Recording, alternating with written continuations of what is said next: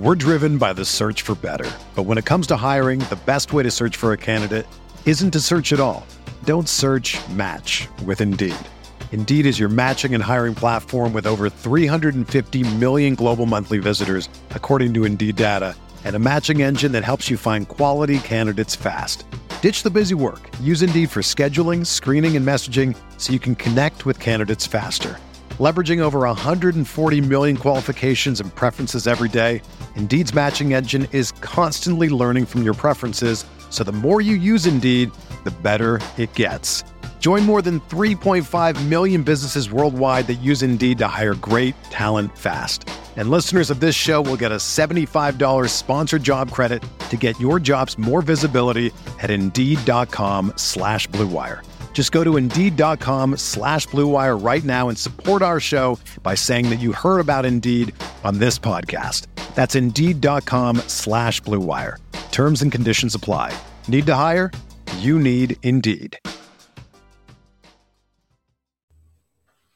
Welcome to the RotoWire Prospect Podcast. I'm your host, James Anderson. And for those that have been longtime listeners of the show, uh, you will definitely recognize today's guest. Uh, don't think a, a, week goes by where someone doesn't complain to me about, uh, you know, when's Clay going to be back on the show? You know, what, why is Farm Fridays no longer on XM? Uh, but with the Reds being one of the big uh, sellers of the trade deadline, I it was pretty clear to me who I had to have back on the pod this week, and Clay was kind enough to take some time. Uh, Clay, how you doing? Uh, really appreciate you you hopping on.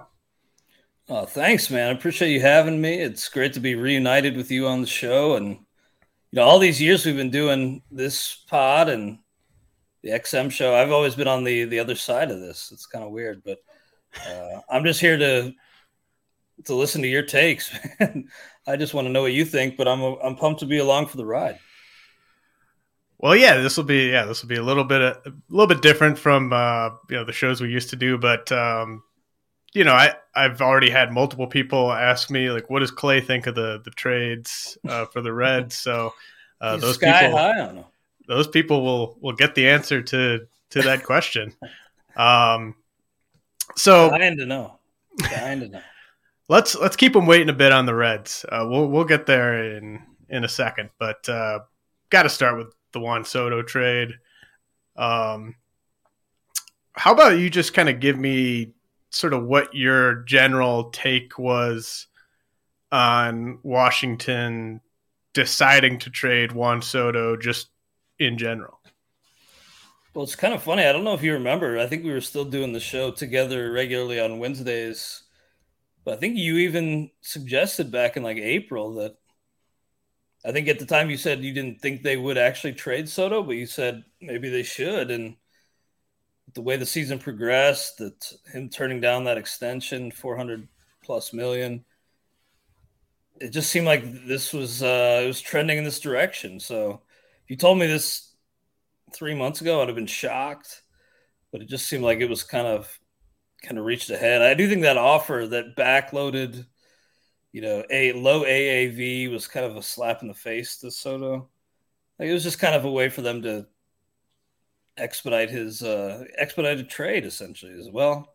We tried, but it wasn't really in the open market a competitive offer for Soto's services. So it just seems like, and I think you mentioned too the uh, the making him book commercial to go to the All Star game. It just seems like these two sides had soured and we were headed for this split. And the, the haul, I don't really remember seeing a haul like this. I mean, what's what's comparable over the, like historically over the last 10 15 years for a haul like this is there anything um yeah no i mean i i definitely think it's I, i've seen multiple people that have been around the game longer than i have say that this is the biggest trade they've ever seen. I think Jerry Dipoto said it was the biggest trade he's ever seen, which means a lot coming from him. Um, yeah, it's it's pretty much an unprecedented haul of high end young players, and we'll we'll get to that in a second. But yeah, I mean, I, I think you know any most big league teams are gonna try to lowball a guy like that. So I don't want to mm-hmm. just say like the Nationals are just this this evil front office that was trying to do that. I think most teams would have done the same.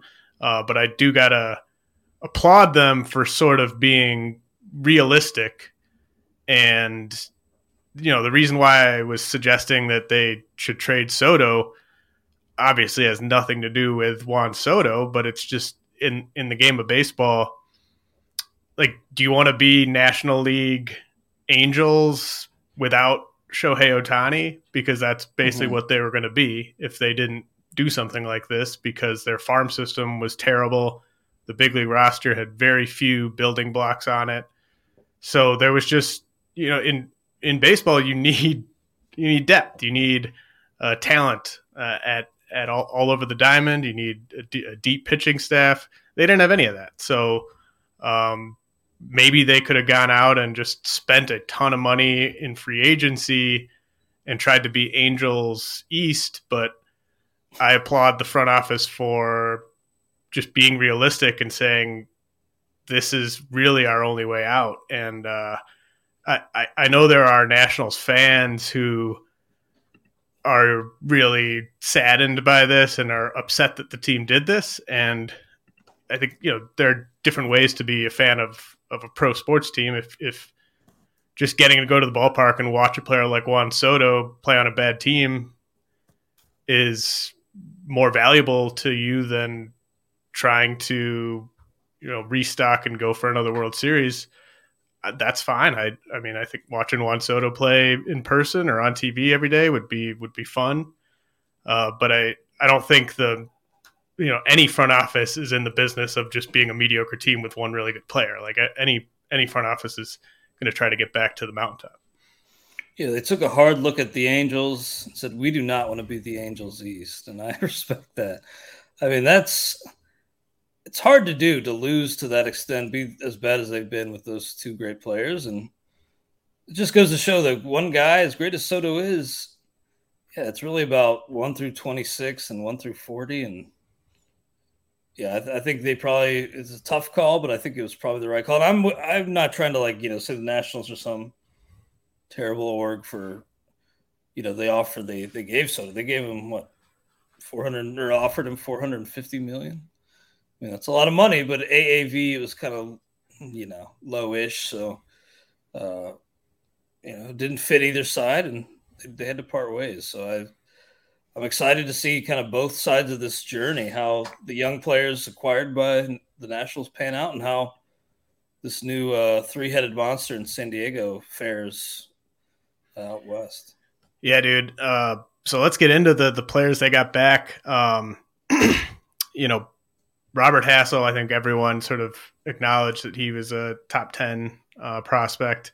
Uh, I think a lot of people, you know, you're, you're obviously going to have a bunch of people who don't follow prospects very closely at all. They see a trade like this, they recognize maybe two of the names. You know, maybe they recognize Abrams and Gore, and maybe they know who Robert Hassell is, but, you know, most people that were uh, not fans of the Hall probably didn't even know who James Wood was before this trade, and certainly didn't know who Jarlin Susana was before this trade. But and and I think a lot of people will rely on, you know, like Jim Callis and Jonathan Mayo. I think they do awesome work, but their prospect rankings aren't updated as frequently as mine are, as Baseball America's are, as uh, Chris Welsh's are, um, as you know Prospects Live, Eric Cross. Like there's tons of people that are updating prospect rankings, you know, fairly frequently in season.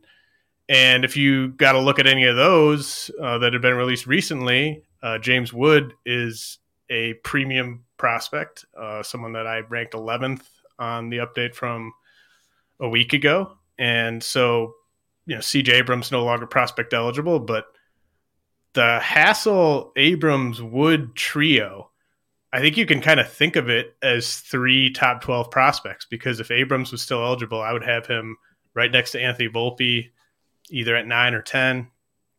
And so just to get three hitting prospects who are top 12 prospects, or even if you don't buy where I've got James Wood, you know you could say two top twelve prospects in Hassell and Abrams, and a top twenty five prospect in Wood.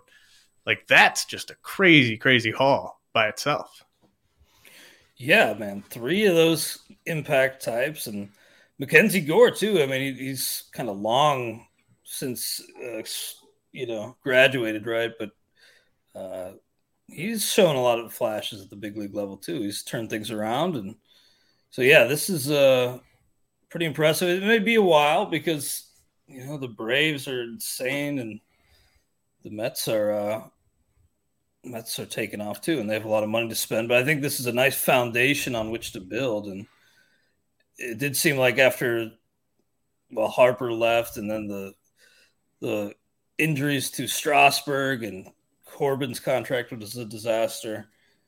This was really the uh, the only way to go to about to go about building a team that could actually be uh, competitive again in like you know four or five years.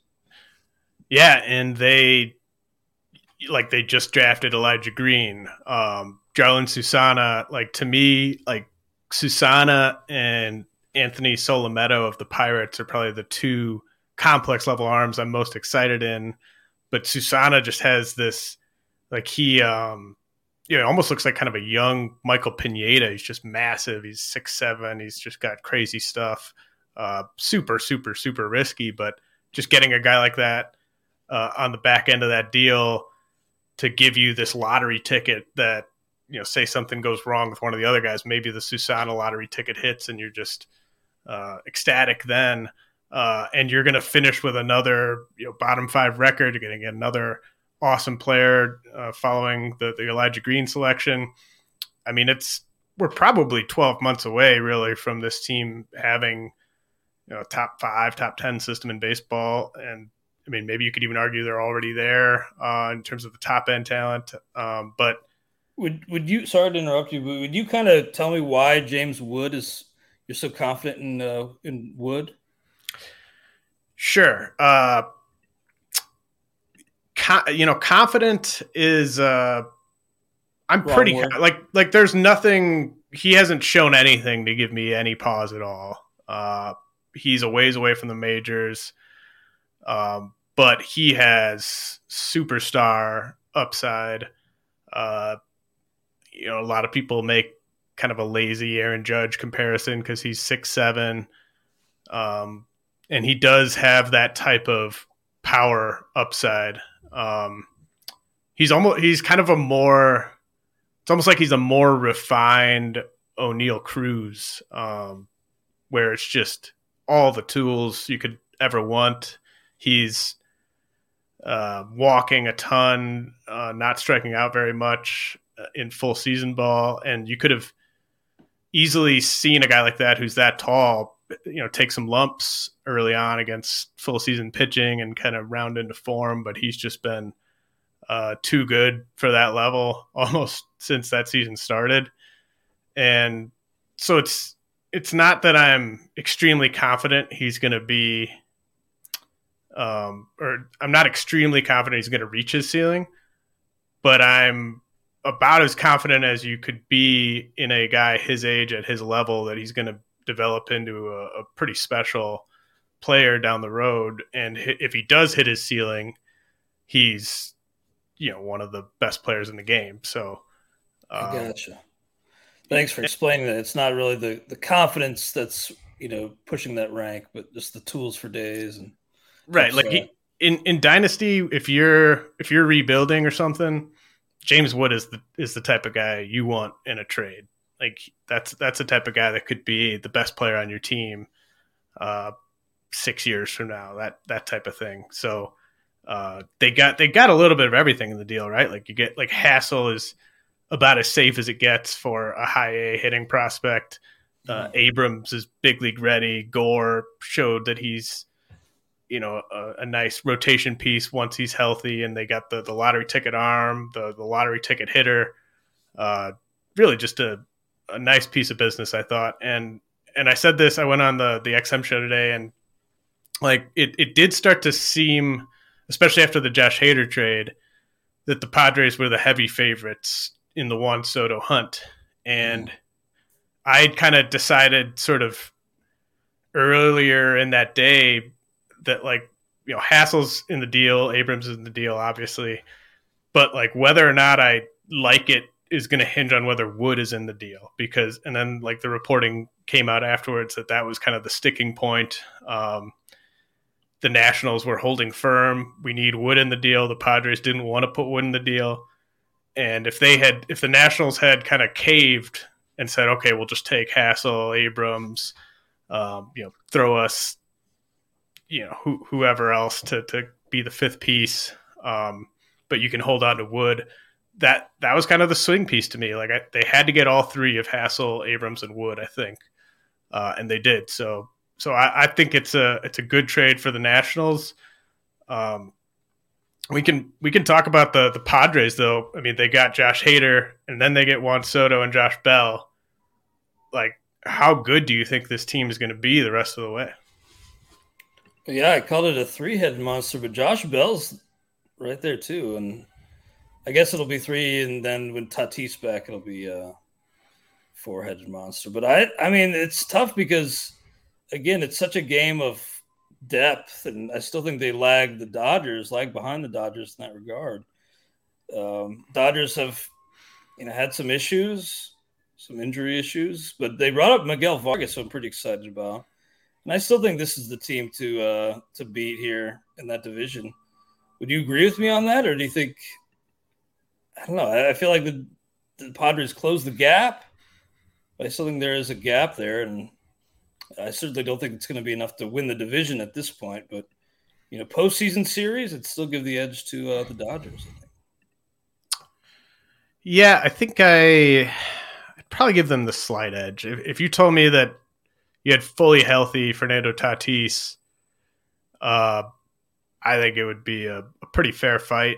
And um, you know what I what I love about it is, and this is this is part of why I'm just so low on the Brewers' chances to to really break through and win a World Series as presently constructed is you need at least a few guys in the lineup who are just monster really really tough outs just yeah. guys that strike fear in the, the opposing pitcher. And like the Dodgers have that in in Freeman and Betts and Turner. And I think the Padres you know with with Soto Tatis and Machado you know those are those are three guys you go to battle with. Mm-hmm. and and like you know no team wants to have to get out those three guys in a row right? And like that's what that's what wins in the playoffs. Like you need that um, just kind of a run of hitters in the middle of the lineup where it's just you can't navigate it unless you're just really on top of your stuff and yeah that's that's like a buzz saw man that top four when they get a tatis back it's going to be insane but I, I, I, you know, the Dodgers. I mentioned, you know, they've had some injuries, but yeah, behind Freeman and Betts and Turner. I mean, Will Smith's had a good year, but maybe the back half of that order does kind of leave them leave them susceptible. But I just uh, I'm in one first come first serve league, and I got Miguel Vargas there, and I really needed a third baseman, so I was really amped. Nice. What are your thoughts? Uh, is he going to play, Miguel Vargas? So my take on Vargas is that he, like the the Dodgers would love nothing more, I think, than for Miguel Vargas to just take that job and run with it, and uh, kind of reminiscent, kind of reminiscent to like uh, when Gavin Lux, I think they called up Lux, roughly the same time in the calendar uh, a few years ago, and I think they kind of gave him the runway to establish himself as a, a key piece of the lineup. And he didn't really do that.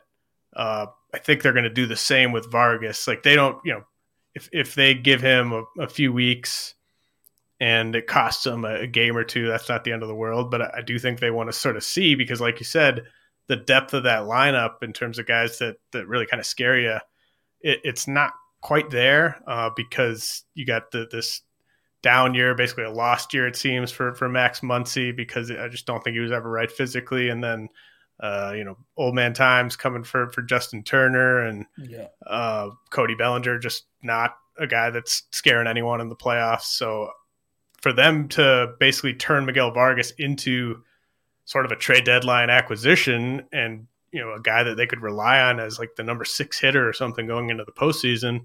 I think that And that's he, in. he wasn't on the 40 man, was he? Sorry to jump in. Uh, no, I don't. added nope, him to the I don't think man. so. Nope. And and this they kind of set him up for this. Uh, you know, go back to start of the season. They assigned Vargas to AAA. They assigned Michael Busch to Double A, even though Busch is a couple years older and uh, believe had more upper level experience than Vargas. Uh, might be wrong about that, but uh, that that stood out to me at the time that they were just like Vargas, you're going to AAA. Busch, you're back at Double A. They were definitely sort of setting the runway for Vargas to be a part of this year's team. And so I just I don't know if he's gonna hit enough in his first six weeks, four weeks, five weeks is is kind of a near everyday player, but he's so talented uh, with the bat. He's he's kind of hit over power, but he's got plenty of power, and uh, I'm excited. He wasn't available in any of my first come first uh, serve leagues, but uh, definitely a top ten prospect uh, for for dynasty. I mean, I think that's that's pretty easy. That's awesome, man. Yeah, I, I'm only in one, and it's actually an NL only where I needed a third baseman. Kris Bryant has been the bane of my existence in that league. Uh, I, I try to say never again, but never again on Kris Bryant. I just can't do it. But so I need a third baseman. So I got Vargas. I'm hoping he gets a nice little runway to show what he can do.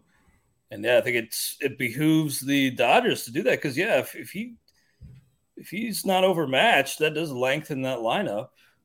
And uh, yeah, I mean Muncy, you get you DH Turner when he comes back. Muncy, uh, I finally I've been a Muncy apologist, but I finally cut bait the last of my Muncy shares this year. You know, I added him. Um, man, was it? It had to have been one of the OCs I was in. I added him in some NFBC league. Like I had just, I thought I threw out like a ten dollar bid, uh, and ended up winning him, and he has He not homered, done- didn't he? Right, I thought he homered recently, but He did. I can't say if that. I'm not sure if that was in my lineup or not. Um, but yeah, I, I mean, I'm probably gonna get back in on Muncy next year because I do think it's kind of a lost year for him physically. But uh, I'm I'm with you there on on Kris Bryant. Like I, I also I, I try to um, sort of keep my well, I wouldn't even say I'm emotionally invested in Kris Bryant. I just think he's a huge baby and like he just always misses tons of time and doesn't play through anything. And uh, now that he's got that contract, I'm just very hands off there. Um, yeah. What's I mean, that team's a mess. What's his incentive to like rush back? You know, he's No. doesn't have any. Um, okay, now the main event. Uh, let's talk about the the Reds, uh, the all caps Reds. Um, let's start with new the day. New day, James. Let's start with the Luis Castillo trade. Uh, you know, props to the Mariners um, for really just putting it on the table and ending the negotiation. Essentially, I think once they were willing to include uh, Arroyo with Marte or Marte with Arroyo, whoever you prefer those two, I think that that was just kind of a just give them to us. Like no one's beating this offer that ended up being exactly what the Reds did. And I think to me, Castillo, like in Dynasty, I've been saying for like over a year in Dynasty, if he could just get to a, a uh, you know another team with a neutral park with uh, you know middle or like uh, middle of the league defense, he could just be an absolute ace. And I think he was kind of an ace already before this trade over the past couple months. So uh, great move by Seattle to to actually bring in a real ace ahead of uh, Robbie Ray and and Logan Gilbert. But have you have you been like watching video on Marte or Royo? I mean, is this uh, have you been sort of digging in on these guys at all? Well, let me let me grab something here. This is what the Reds decided. Something clicked, and they they said, "No more bullshit." When I say no more, you say bullshit. But no, I I'm kidding because you're right that they were just kind of this offer fell in their lap and they didn't have a choice. Like it was What's that? Uh, who is it says on Twitter like if you expect to get like uh expect the the return to be reasonable for a guy like this, you'll never get him. So like it was just a, a blow blowaway offer. And the, the Mariners had to make that kind of blowaway offer to get him. A ton of teams interested in Castillo. And uh, so, yeah, the Reds were like, yeah, it was kind of a no brainer for them. But I like what they've done to, you know, they, they went on and then subsequently trade Mahle, got a decent return for, for Drury too. So it does seem like while the the Castellini curse doomed the Red season, it's almost like the fact that they were kind of forced into selling, you know, may have actually been the best thing for this organization long term. Yeah, I I think they had to, uh, and I I think they did the right thing in. You can kind of see what teams are sort of looking for by what type of return they get in these trades, and it's very very clear. The Reds wanted position players, and they wanted some upside. They wanted some guys that had a chance to stick up the middle. And, you know, Arroyo and Marte, they're far enough away that they were expendable for the Mariners. The Mariners still have a ton of talent on the way, especially internationally. they have just always got a pipeline of impressive guys coming in. And then uh, on the Twins side for the, the return for Mahle, uh, I think they just that was a perfect trade partner for them because in Christian Encarnacion Strand, who really can't wait to see how his power plays in Great American, and then uh, Spencer Steer, you had two guys where they were basically just completely blocked in Minnesota. And spare pieces. So I think that they were very true to kind of go after a deal with Minnesota, especially if they were going after position players. Do you do you like that strategy of, of it seemed like really kind of prioritizing position players over pitchers in these returns?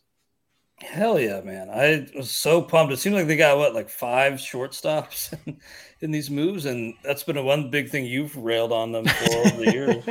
They just haven't had a real shortstop in how long? They punted shortstop for almost a decade. I mean, it's.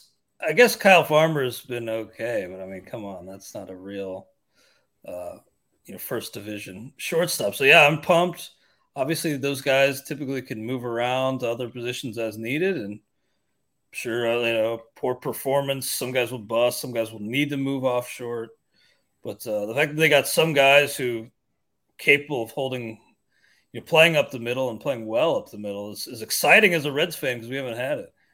Uh, Brandon Phillips was the, probably the best defensive second baseman I've ever seen, but uh, good quality shortstop. I mean, it's been a long time. Barry Larkin and uh, Pokey Reese was a second baseman, wasn't he? Wow, all the way back to Pokey Reese. I love Pokey um, Reese.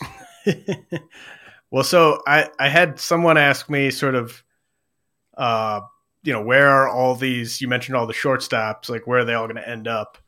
Uh, to me, you know, you have so you have Jose Barrero, who I think just got the call today, and then you have Spencer Steer. Those two guys are are ahead of everyone else in terms of proximity. Mm-hmm. Uh, Steer is pretty close to big league ready, and he can play second base or third base. So I think Barrero and Steer kind of get the first crack at sort of showing what they have. Uh, never been that high on Barrero, but uh, you know it'd be nice to at least see him get a get a look. But I think long term, Noelvi Marte fits perfectly at third base to me. Uh, you have to hope that Elly De La Cruz works out, and if he does, I think short he displaces Barrero at shortstop, and then I think Edwin Arroyo is such a fun athlete. Uh, I think he could really go get it in center field. I think that might be a nice spot for him, and then uh, Matt McLain, I think, is kind of a, a classic second baseman to me. So um, that's sort of my take as to where those guys might end up. Uh, Christian Encarnacion Strand, it's it's all about the bat. I mean, he could be a left fielder, a DH, first base, something like that. You just if the bat plays, it's going to play uh, wherever. So that's kind of my read on how things might shake out. You, you definitely got to assume you know, probably listed what six guys there. I would guess that half of them just don't kind of meet expectations. Uh, maybe one of them just blows past expectations, and two of them meet expectations, and you've at least got a, a starting infield in that scenario. Yeah, you have to expect at least a half of them, at least to bust. But now they have so many like chips on the table, and right, I'm pretty pumped. Yeah, man. And you asked if I'd been watching clips of like Marte, and I already pretty knew, pretty much knew what the Reds were getting in Marte. But Edwin Arroyo is the guy who I didn't really wasn't as familiar with that I'm pretty uh, smitten with. Yeah. And, oh yeah. Uh, and in, uh, Encarnacion Strand too. I didn't I didn't really know much about him, but a lot to dream on there too. Yeah, I mean Encarnacion Strand. Uh, we'll see. You know, he's he's bigger guy. We'll see how the hit tool develops as he faces better and better pitching. But so far, this guy has not been at a at a level where he has not been able to dominate with the bat. So, uh, just really, it's great if you have Encarnacion Strand or you have Steer in Dynasty. I think you got to be happy because there was not really a clear way for those guys to break through with Minnesota. Now you sort of have a, a clearer path for both of them, and you got you know the the ballpark upgrade there. Mm-hmm. Uh, so just really really fun stuff. Um, I wanted to check in on how uh, Castillo was doing at Yankee Stadium today. By the way, well, he's, he's, about to uh, he's, get the he's, win. He's definitely outpitched Gerrit Cole. Uh, Cole gave up like what four home, or he gave up a four spot in the a six spot in the first. Wow. Yeah. Uh, uh, Castillo I, showed he can handle himself at Yankee Stadium. I don't expect uh, to see Toby's uh, "Does Gerrit Cole still suck?" meme tweeted out today. Um, he should get a disaster outing tweet from uh, Maddie Wood. We need Maddie. I feel like Maddie might be slacking on those. Uh, those are that's one of my favorite Twitter gimmicks going. Uh, yeah, he need we need to except when you're on the the receiving end. Well, you're on the wrong end. Ooh, it hurts. I almost like I I almost don't mind it because it's just kind of like yeah yeah screw him like yeah, um, shout, call him out. What he is. We need yeah someone at ftn needs to develop like a, a bot that can do those uh, tweets for him. Yeah, save um, him but we, we need him. all right let's uh head to a quick break and then uh, we will weigh in on what the brewers got back for josh hader we're driven by the search for better but when it comes to hiring the best way to search for a candidate isn't to search at all don't search match with indeed Indeed is your matching and hiring platform with over 350 million global monthly visitors, according to Indeed data, and a matching engine that helps you find quality candidates fast. Ditch the busy work. Use Indeed for scheduling, screening, and messaging so you can connect with candidates faster. Leveraging over 140 million qualifications and preferences every day, Indeed's matching engine is constantly learning from your preferences, so the more you use Indeed, the better it gets. Join more than 3.5 million businesses worldwide that use Indeed to hire great talent fast. And listeners of this show will get a $75 sponsored job credit to get your jobs more visibility at Indeed.com slash BlueWire. Just go to Indeed.com slash BlueWire right now and support our show by saying that you heard about Indeed on this podcast. That's Indeed.com slash BlueWire. Terms and conditions apply. Need to hire? You need Indeed.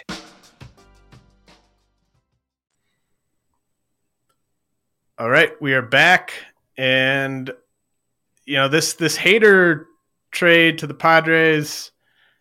It's just there's a lot of different layers to it. Uh, you know, on the one hand, you can just kind of analyze the return. Was the return fair? Uh, I think short answer to me is the return was fair. I, I like the you know the different outs they have in that trade with four players uh, all of whom could could help them in, in differing ways. Uh, but just kind of from a, a macro view, I'm just so sick of Mark Attanasio pretending like he's some small market owner who just can't run like a, a real payroll. And mm-hmm. uh, like the Padres, like 10 years ago, was anyone talking about San Diego as this massive market compared to Milwaukee. You know, of course not. I think it's uh, a smaller. Is it a smaller market? It might be. I don't know. Yeah, I mean, it, it's that you should consider those two very similar markets. Yeah, I think totally. Uh, so for them to just be willing to go make all these just power moves, while you're basically asking David Stearns to just keep you know pulling rabbits out of the hat on a tiny payroll, and you know Stearns is really good at that. Stearns would be even better if he could just sort of operate the way that Andrew Friedman operates, where he gets to evaluate talent, but also have kind of unlimited resources. The Brewers pack Miller Park every single summer. They sell a ton of beer at the park. um, they they print money basically every summer, and they just pretend to be this small market team. I'm not even saying the the Hader trade is necessarily a bad idea, but to me, if like if you're willing to trade Hader in season, go spend 20 million, 30 million, 40 million in the off season on reinforcements for that upcoming trade. And it's just I'm I'm so sick of the like, oh, we're we're a small market. You know, we can't afford to give Hader, we can't afford to pay Hader next year in arbitration. We can't afford to give Hader a, a market extension. Uh, you know, there's pros and cons to giving a guy like that a reliever with that many miles. You know, the the four year, five year bag, whatever he's going to get. But just it's it's not that they can't afford it, and mm-hmm. I'm just I'm sort of sick of that aspect of things. But evaluating the trade just in terms of you know was it fair? Uh, I went out and grabbed Robert Gasser in a deeper dynasty league as soon as this trade happened because I think the Brew I, I was high on him already, but uh, I think the Brewers have a chance to really turn him into something. Um, he was he's kind of a Brewersy type of guy. Like he's someone I would have thought they would have probably bet on in the draft as well. And then you know, Esteury Ruiz, such a wild card, man. I, I have no idea whether he's going to actually be an everyday player or not. Um, mm-hmm. But what was what was your thought on that that return uh, for Hader? Well, I think that's interesting that you say that about you know just getting sick of that approach by Brewers ownership, and I'm wondering if that cost them Stearns at some point.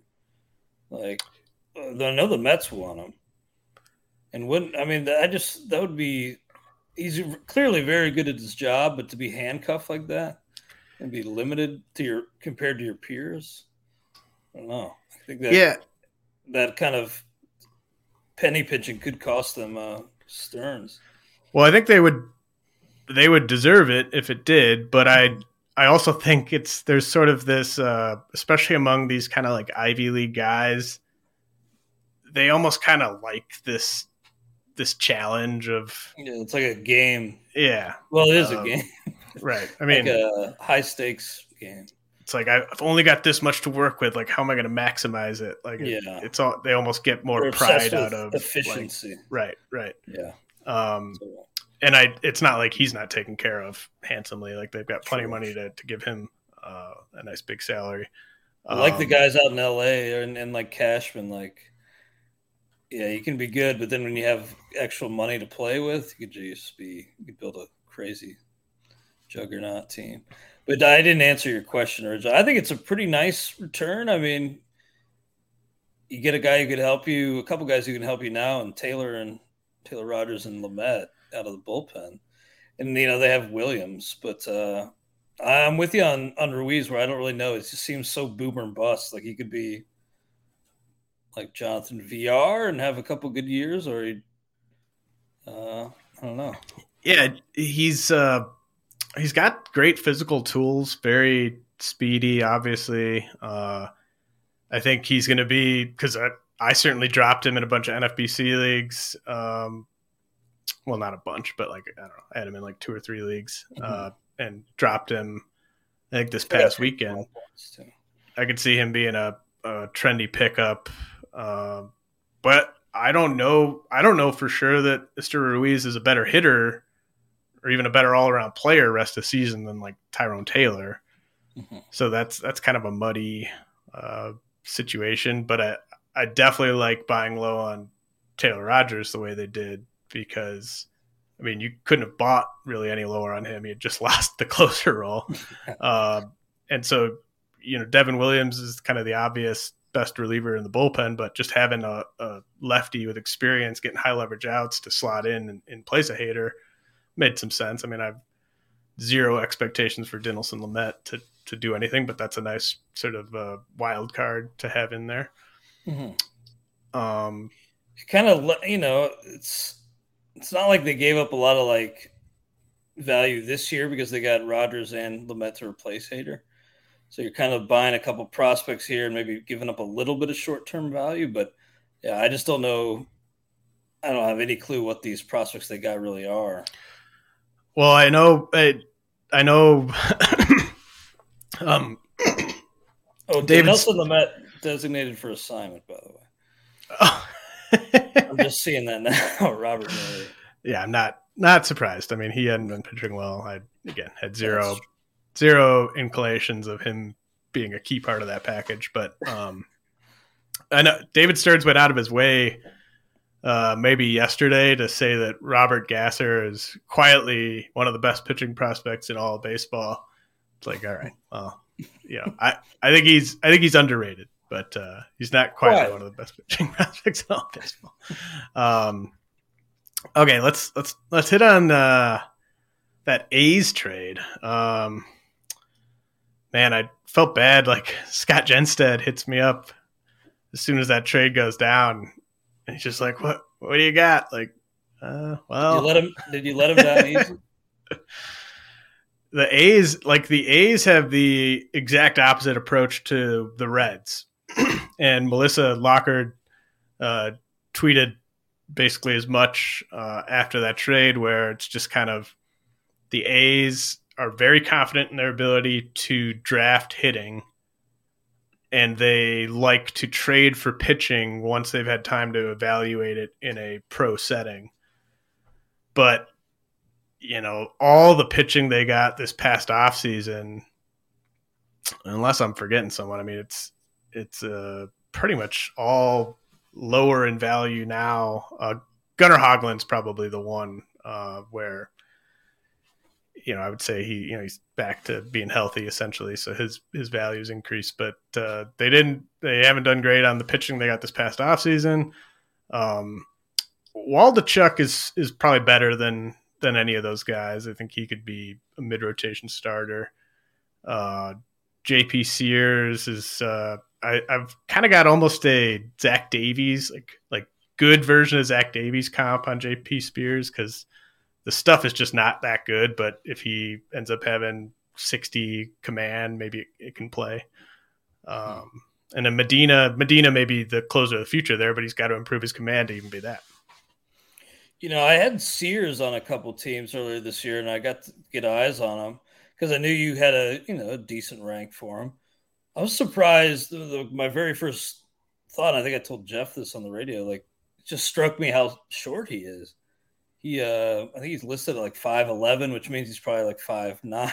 but I just worry about the durability with those types. You know, just yeah, not seem like a big guy. So just when I was watching on TV, it just struck me how, you know, on the screen how short he looked. So, uh, but Waldichuk, I mean, I don't know. It just doesn't seem like there's a lot of upside with these arms. Would you would you disagree in that that, that uh, statement? No, no, I wouldn't. Uh, you could just say like Luis Medina's stuff is awesome, so there's upside there, but I just don't think he like he's been someone we've talked about for like five years of having awesome yeah. stuff and terrible command. So uh, at, at a certain point, you just you have bad command, and I don't see any reason to think that he's uh, going to improve that significantly. Um, like Montas seemed like you know maybe a, a step below Castillo, but this return doesn't seem anywhere near as good as the, the Reds' return.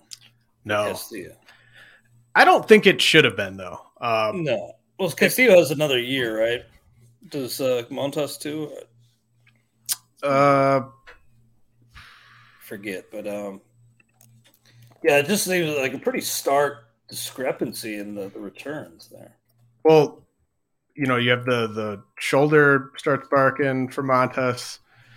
Um, True. Yeah, they're yeah they, they both have the same control. So I thought. Um, so you do have an extra year oh, with okay. Montas too. You do have that year with Montas. Okay. But but I just think Castillo.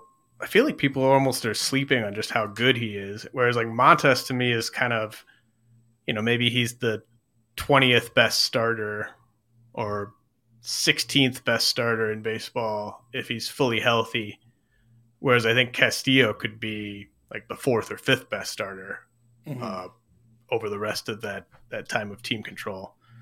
So it, I don't think it should have been on par with that that that Reds return, but I just I it's kind of I don't I don't love the idea of just stockpiling all these sort of mediocre pitching prospects and and kind of hoping that you get three or four quality starters out of it. Like you you might you might end up with like three number four starters out of all these trades they've made.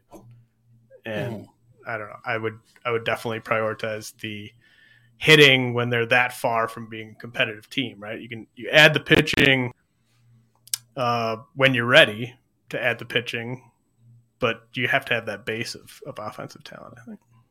Yeah, and you're right. Like it's Montas probably a couple notches below uh, Castillo. My brother was asking me, you know, he's kind of a more of a casual fan. Like, would you consider Luis Castillo an ace? And I said, yeah, now, but you know, throughout his time at Cincinnati, he was always kind of like, there's always a little borderline, but it seems like he kind of took that ace turn this year, and the fastball's played up for him. I, I love to see him get get the fastball going because we know Castillo can pull the string on the change. So yeah, maybe now that he's out of Cincinnati, he will be, you know, a, a bona fide ace instead of just widely considered a, a frontline type.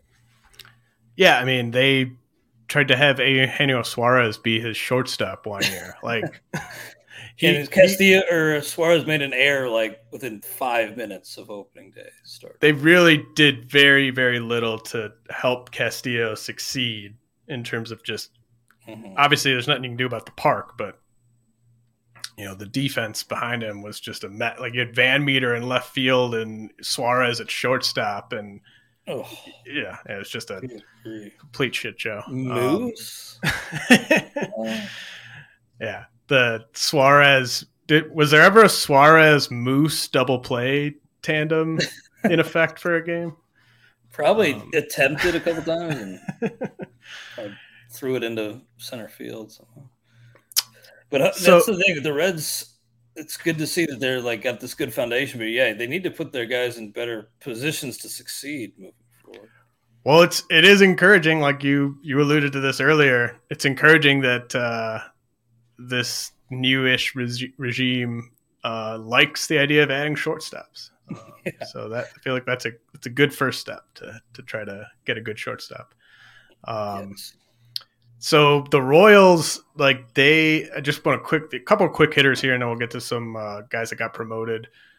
Um, the Royals traded for basically four pitching prospects: T.J. Sikkema, Chandler Champlain, Beck Way from the Yankees for the for Benintendi, and then Max Castillo uh, as the headliner for uh, Whit Merrifield from Toronto. Uh, I'm mostly interested in Sikkema and Castillo because uh, Castillo was a guy that I actually rostered earlier this season in the main event uh, when it seemed like he might get into that that Blue Jays rotation, and he's got a really really good changeup. Might not be a starter long term, but uh, you know I definitely think the Royals give him every chance to start and then Sikkema just has this really uh, funky uh, delivery that, that has been giving hitters fits for uh, the past you know six weeks or so. Um, and so the Royals are just terrible at developing their own pitching. But you know, are you interested at all in a guy like Castillo? Maybe now that he's basically another team's done the developmental work for them, and there might be uh, some opportunities for him in in the short term. Yeah, I was gonna say no, but then you made a good point. Like maybe the fact that he's already had some tutelage under another, you know, coaching staff, maybe it's not so bad. I just I don't know why the Royals lag so far behind with pitching development. It's it's amazing. I heard Eno Sarris talking about that a little bit on on their uh, rates and barrels show too, and I just that's one of the teams that I just do not trust right No. now. I mean, these two guys. It just seems like a culture thing here. Like, Yeah, I, I, don't know what it is. I had that. I had a tweet about a I don't know three weeks ago asking who was more poorly run out of, or who was. It wasn't more poorly run. I think the Rockies are more poorly run, but who's more comically run out of the Royals and the Rockies? And uh, had a lot of people just being like, "Oh, Rockies, like not even close." Like, but I, I think the Royals are pretty funny. Like they they have all these um, you know, you half the team was unvaccinated. They had that uh, anti pornography seminar at spring training. a- a Can't watch adult films. um, I just think like they're they're hilarious. Like that's, Yeah, these are yeah. grown men. You're dealing. Yeah. Yeah, so I, I really think it's a testament to Bobby Witt Jr. that he's uh, become as good as he is uh, mhm. in in that environment and uh, vaxxed or fake vaxed or whatever it was. I mean, I love his drive to compete, and uh, I re- really would love. I'd really love. I think I was actually texting with Eno about this as well. Like, they got to get Bobby Witt on a real team, um, but yeah, that's not going to happen. Well, I, you know, Vinny P's has kind of been a little disappointing so far, but I do think it's coming for Vinny P. And uh, he made the trip to Toronto too, so maybe the culture will turn around.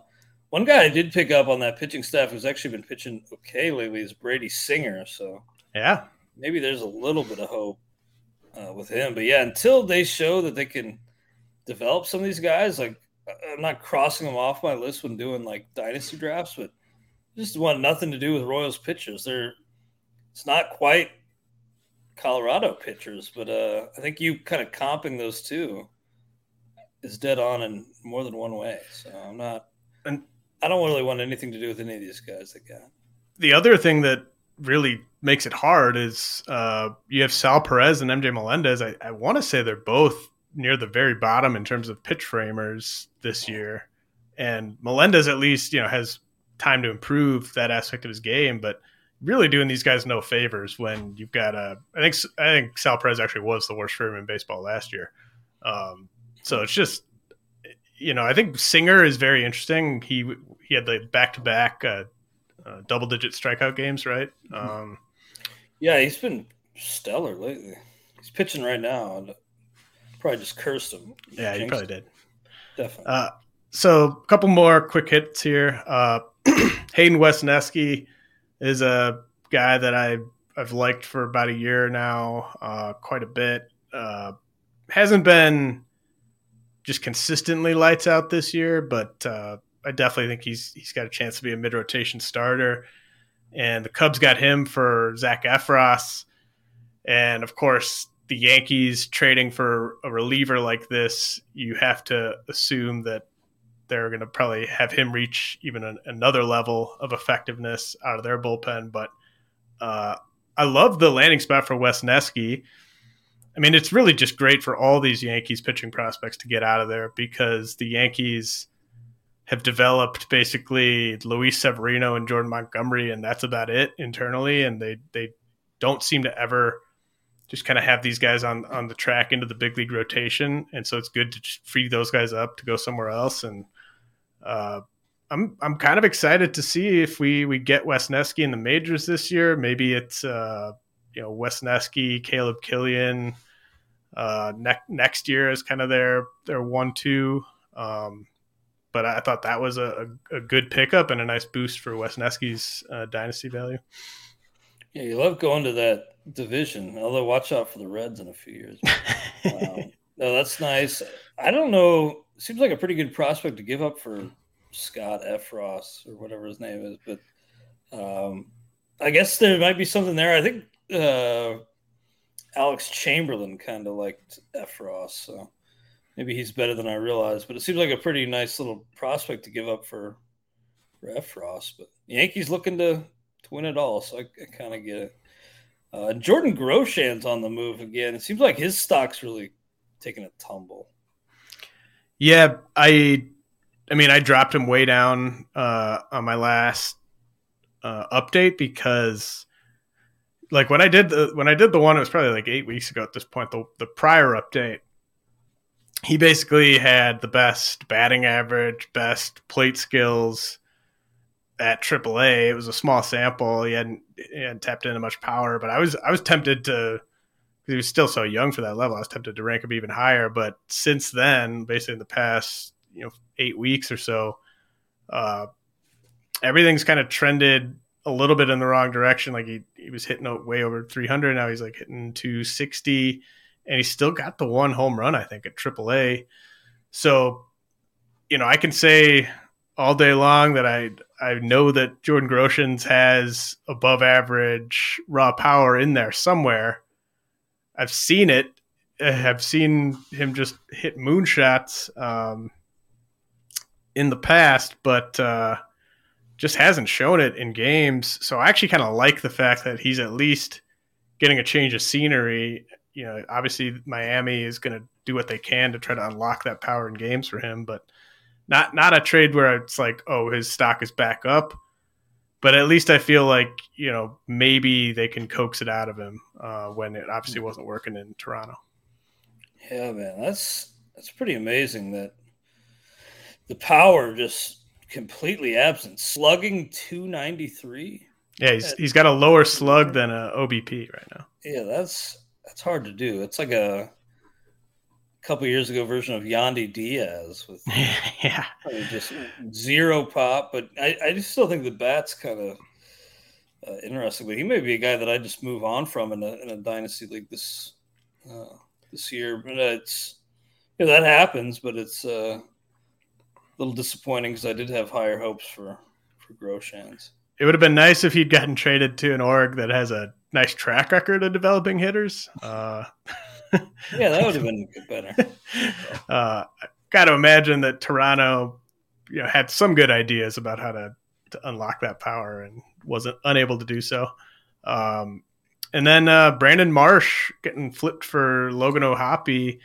Uh, I thought this was just a kind of a classic, good for both sides type of trade. It seemed like, uh, you know, like the Reds have been punting shortstop forever. It seemed like the Phillies have been punting center field forever. Yeah. So getting a real center fielder in there, maybe he can't hit. We'll see, but you know, I think that's a that's got to be a nice change of scenery for him. And then uh, O'Hoppe blocked by JT Realmuto. Nice to see him go somewhere where he could be the catcher of the future. Yeah, how much has Marsh's stock fallen for you as a hitter? Like, I feels like not too long ago, I was, I was kind of excited about Brandon Marsh, and I mean, is this ever going to be like a mixed league worthy bat in Philadelphia? Uh, I'm not like. Obviously, I don't think he's someone that I would be rostering right now in uh, mm. most mixed leagues, but I think in Dynasty, I, I I wouldn't give up on him, or I wouldn't have given up on him just yet. Um, you know, he's at 583 plate appearances in the majors. He's turning 25 this offseason. So he's, you know, he's getting kind of up there to the point where it's just like, is it time to move on? But um, I, I at least want to see what he does over the rest of the season in Philadelphia. He he does still have I mean, I know he's got a he's got a career 116 ISO, which is kind of crazy. Um, he has more power than that in there, but hasn't really been able to get to it consistently because of the hit tool. Uh, and uh, you know, hitting it on the ground was something that really plagued him in the minors. That hasn't been as big of an issue in the majors, but um, yeah, I don't know. I, I think there there might still be something there. I mean, if he sucks over the next two months with Philly, probably won't be sniffing around there uh, for next season. But um, I think it's a nice. Like not a, too long ago that he was pretty highly highly regarded. It's it's a nice buy low, I think. Yeah, uh, and he could he could help Philly. I mean, like when you go from starting, like the fact that they even played Mickey Moniak at all, uh, like you know they they need some help. Um, yeah, their outfield has been pretty disastrous, and with the Angels now, that seems like kind of a land of opportunity out there. So I'm looking forward to seeing if any of those guys become uh, fantasy relevant. Who was the guy who got the save for them last night? Was it uh, Jose Quijada. So I'll have to keep an eye out for him and any others. But is there any rookies on that team that you think, are any prospects that they got that may come up uh, over the rest of the season? Uh, the Angels. Um, yeah. Like is O Hop? Uh, he's a he's like a you know he's not this year. He's maybe A, 20, yeah. 2023 at the at the earliest. Um, no, I don't think. Pretty uh, ugly there. I mean, it it's nice that it is finally Reid Detmers' season officially. Yes. Uh, that's that's been great. I'm glad I went uh, back to that well because that has been great. He's been outstanding. Yeah, I'm, really I'm kind of torn. I mean, I, I love I was able to scoop him back up in most uh, NFBC leagues that I dropped him in. Um, but I was going to go back to that well next year regardless, and so now I mean, there's there's he's you know he's another good six weeks away from the price being um, kind of appropriately priced. I would imagine heading into draft Yeah. next year.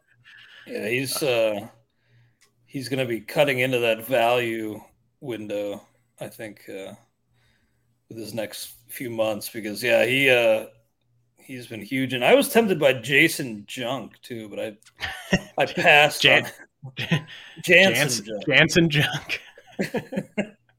Great name.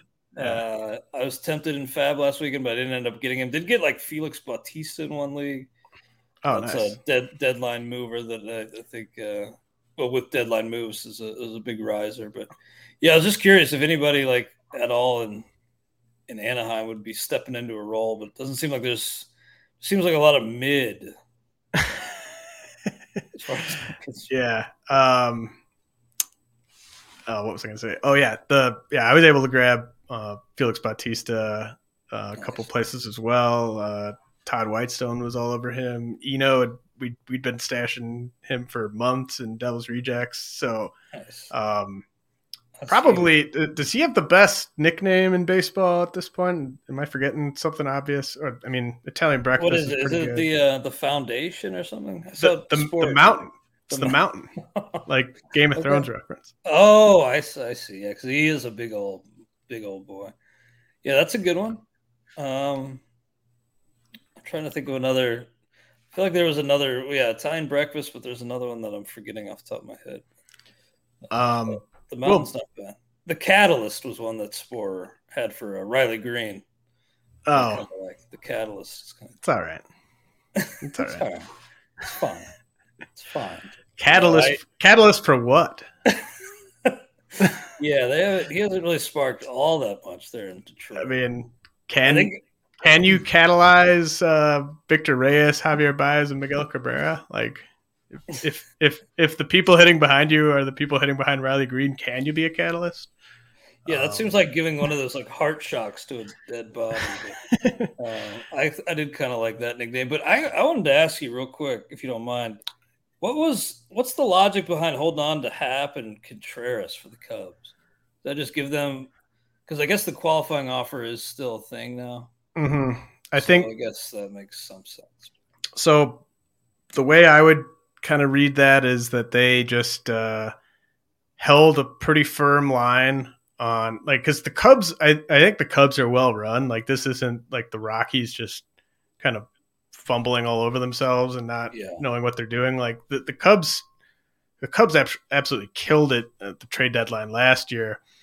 And I think they were just holding the line on the price they were asking for uh, for those guys, knowing that the the comp pick is it's like the worst. I, I feel like, and, and you still get two months of you know Cubs fans love Willson Contreras. Um, yeah, You know, you still get two months of you know him being a part of your team, him working with your your younger players.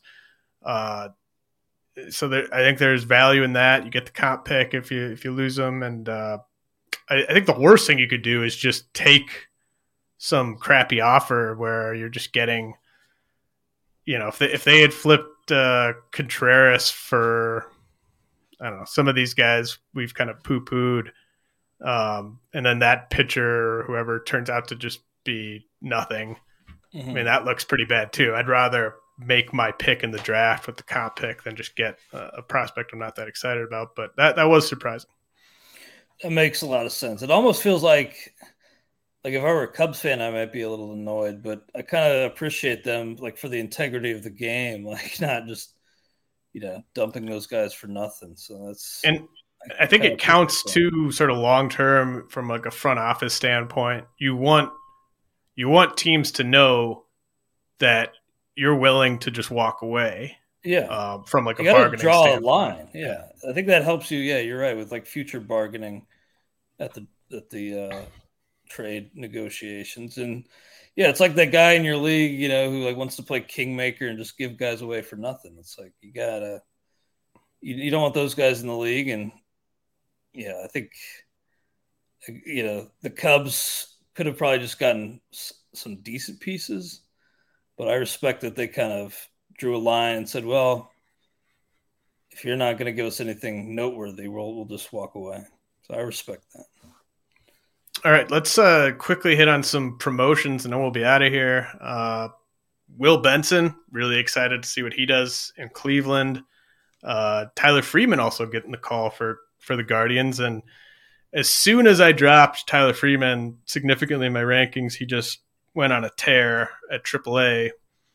So it had looked pretty rough there. Uh, he's he just hadn't been getting to the power that I, I thought would eventually come. But over the past like 10 days or so, he'd just been uh, hitting out of, out of this world. And Benson has been just an awesome story, power speed, um, you know, a chance to be a big time OBP guy and add some value uh, defensively as well. Uh, could you see yourself bidding on on Benson or Freeman if if they uh, have a good rest of the week?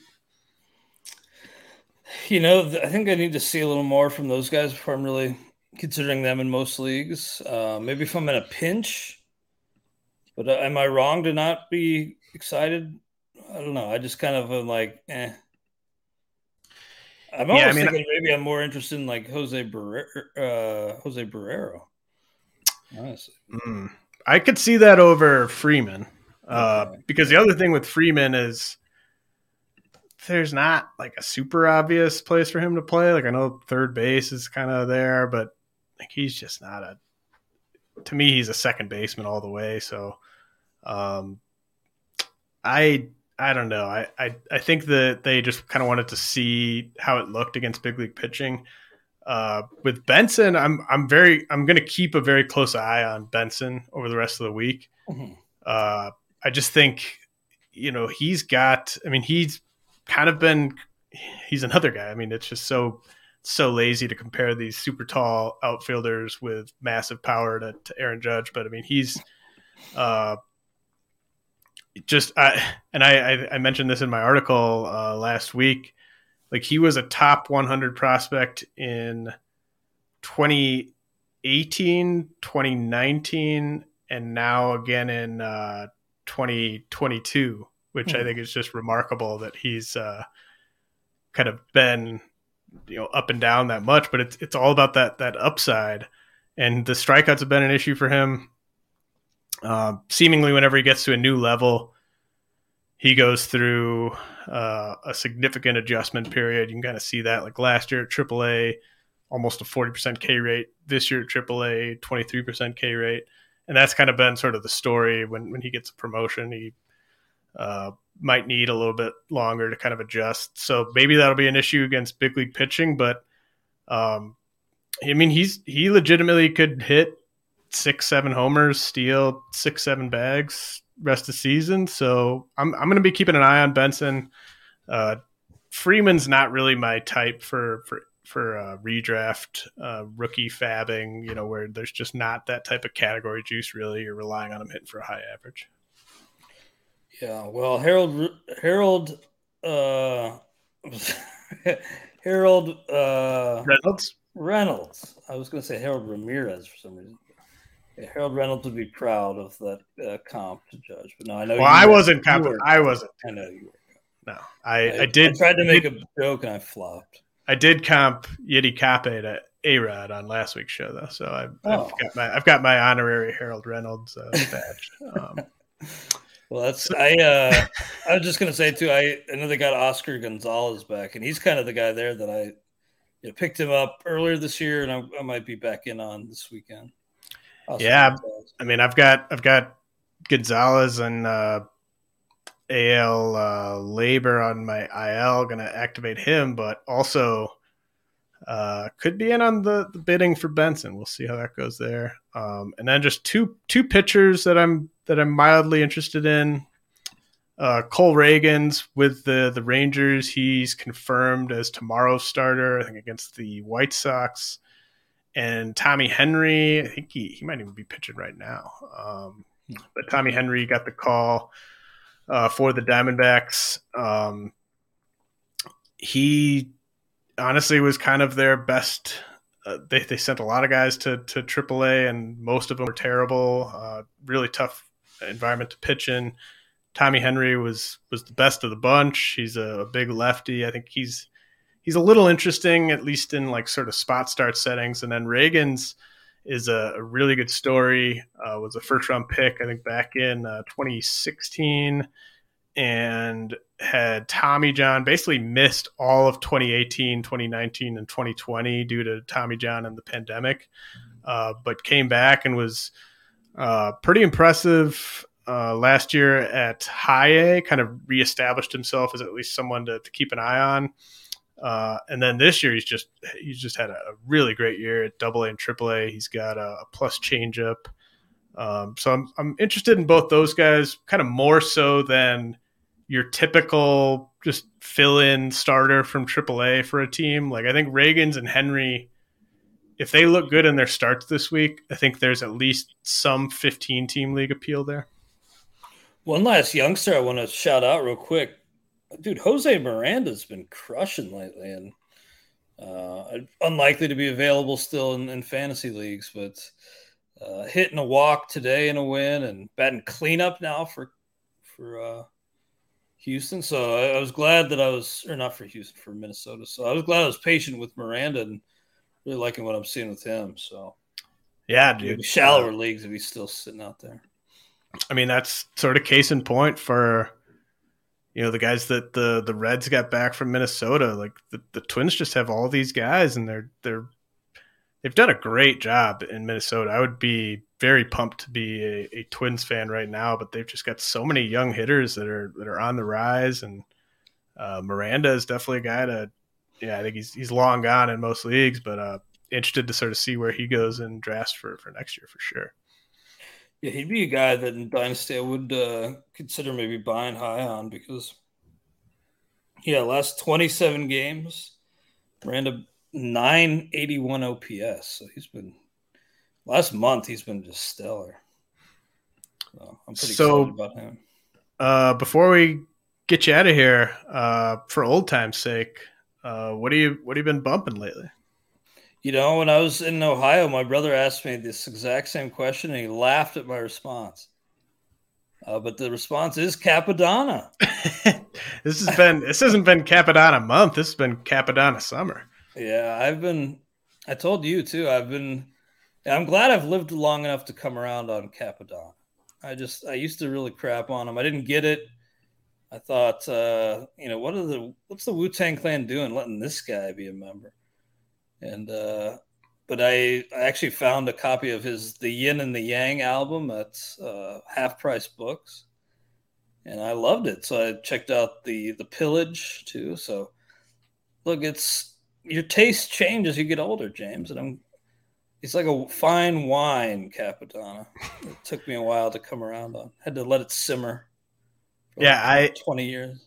I have some regrettable takes from past uh, prospect podcast episodes. Probably have to dig oh, deep in the vaults for those, but uh, wish I could scrub those takes. Uh, Cappadonna just being the weak link from history, but they're they're out there. If if he ever wants to call me on it, um, I mean, he's. The thing is, is like you know we used to grade rappers. I'd probably give him only like a maybe like a thirty-five for lyricism, but it's all about the style with Kappa. He's got a cool. He's got the style. Comes from the heart. Yeah, and hey, look, if he's got Ray and Ghost endorsing him, yeah, that's gotta, good enough. Gotta, that's good enough for me. You got to circle back. At least There's check some... out. Uh, I, I, sent you that one song with Ray, the "Love Is the Message." That's a good song. And check out the uh, slang editorial video, you'll see a cameo from the late Tony Sirico. Plays a little part in that video. The slang oh. editorial video is awesome. I meant to tell you, uh, Courtney and I have been. Uh, we started a Sopranos rewatch. Thought you'd be Ooh, proud of me. Nice. Oh, there we go. Love it. Is she enjoying it? Oh yeah, yeah. yeah. Uh, I gotta give you know shout out to to my wife. She was the um, first person who made me appreciate how hilarious and awesome of a character uh, Liv Soprano is in those first uh, couple seasons. yeah, uh, I I remember when I first watched. I was I was so dumb. I was probably like, uh, I don't know, it's probably like 22 or something when I first watched Sopranos, and uh, just had all kinds of horrible takes and uh, i was just like oh get get her out of here like this is boring like i want to see i want to see more guys getting capped but uh, my wife uh, was just like, "How are you not laughing at this?" I was like, "You know what? This is uh, this is awesome." And every time we rewatch it now, like the Liv scenes where she's just, uh, you know, like you, you don't know him anything, like that, that type of stuff. Like yeah, she's so like undercutting, and yeah, she's hilarious. My father, he's been in therapy. He does not. Probably oh, complaining about his mother yeah, that's why he goes to complain about his mother. But I'm glad you guys are watching. I might have to start another one. Yeah, I no, need a perpetual. I need a perpetual watch going. Yeah, I, I, I expect you to be on about a, a, once a year rewatch of Sopranos at least. I remember after one watch, I told you like, all right, I'm probably good for like ten years. Then I started a new rewatch like two days later. so, it's an addictive right. show, but always a pleasure, man. Thanks for having me back.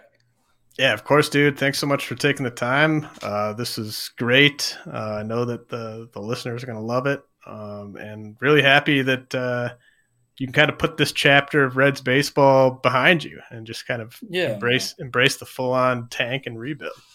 I love that it's you know when I was there over the weekend, the Bengals have taken over. It's it's Bengals country now, but like there were like twenty eight thousand people at their open practice, more than there were at the games but the Reds, the love for Reds baseball is still there, so it should be fun when it, if and when it turns around. Absolutely, man. Well, uh, this has been a reunion episode of the RotoWire Prospect Podcast. Uh, for Clay Link, I'm James Anderson. We'll be back next week.